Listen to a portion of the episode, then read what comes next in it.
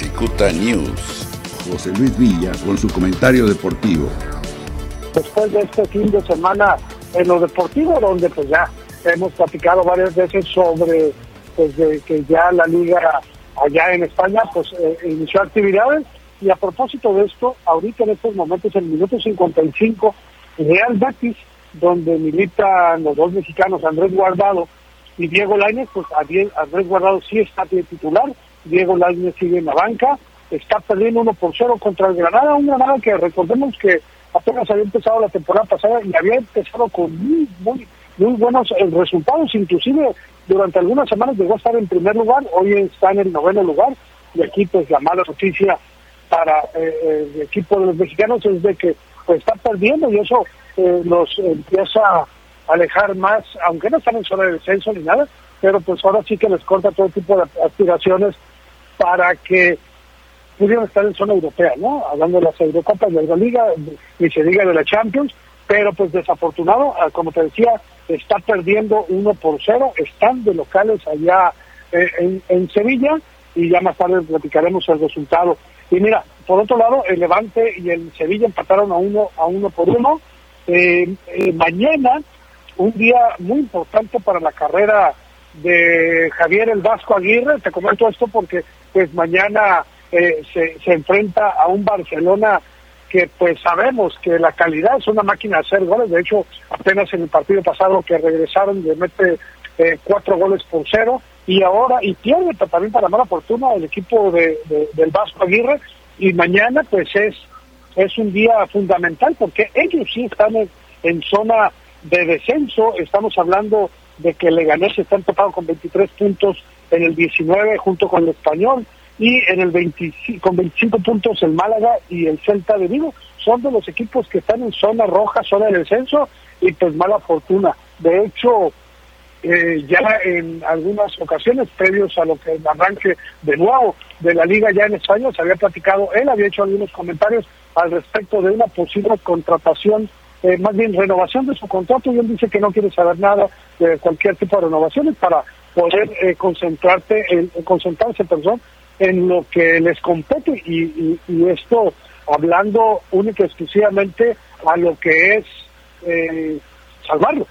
el equipo para que no se vaya al descenso. Y mira, el viernes pasado ya no alcanzamos a platicar, de hecho, y fue a raíz de que fue un comunicado que fue un poco más tarde de lo que nos tocó hacer este enlace, Jaime, te comento que los Xolos de Tijuana dieron a conocer vía comunicado de que pues recibiendo el contrato del entrenador Diego, que es el que los tenía aquí, de hecho, uno de los grandes méritos que tiene este ex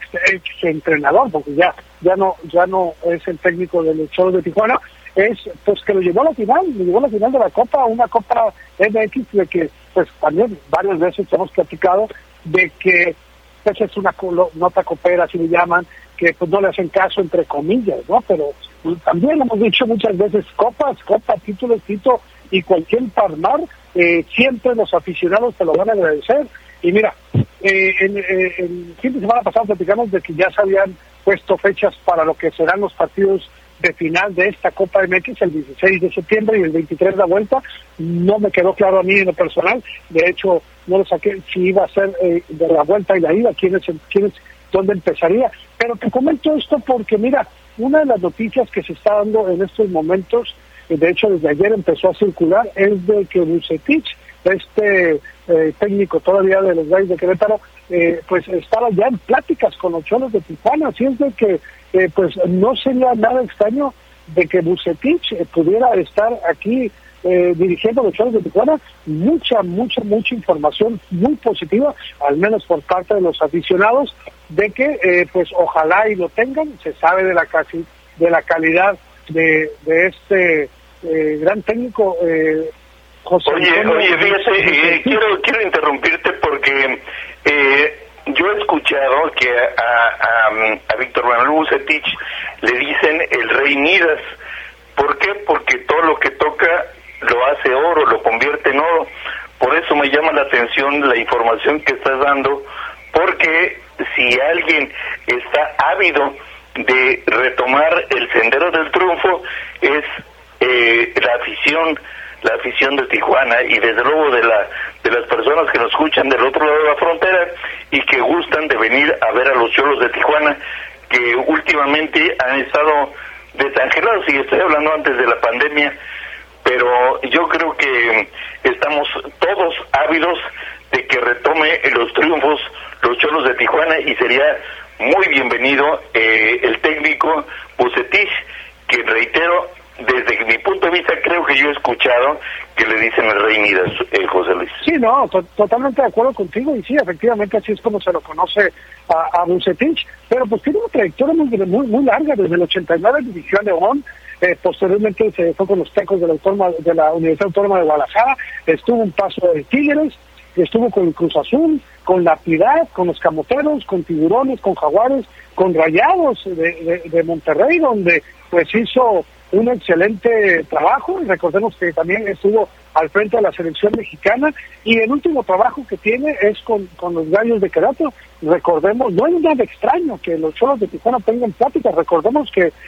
Querétaro apenas el fin de semana pasado todavía era propiedad, o al menos lo administraban los Xolos, el Grupo Caliente. Entonces no es nada extraño de que pues estén estas pláticas. Ahora, en referencia a la afición de que están ávidos de un buen técnico, pues obviamente, ¿no? Y no solamente la afición, recordemos que aquí los Xolos de Tijuana,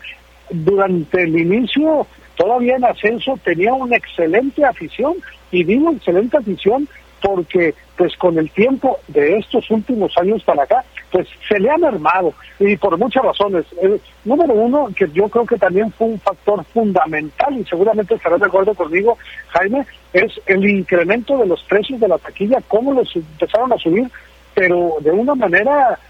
tremenda, hasta el grado de que, recordemos, los clásicos, aquellos cholopases estaban a precios muy accesibles, y hoy en día ya están muy caros.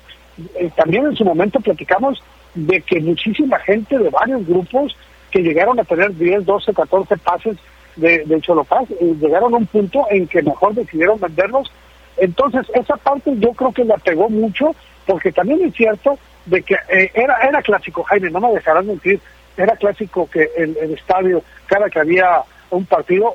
texto a raíz. Número uno, de los pesos, y número dos, que también va de la mano y es muy importante, son los malos resultados de los Xolos. Y esto a raíz de las contrataciones, platicando el resultado final de los partidos de Europa, y concluyo con esto, ¿no? Ojalá y por el bien de la afición. Este fue el comentario deportivo de José Luis Villa. Ejecuta News.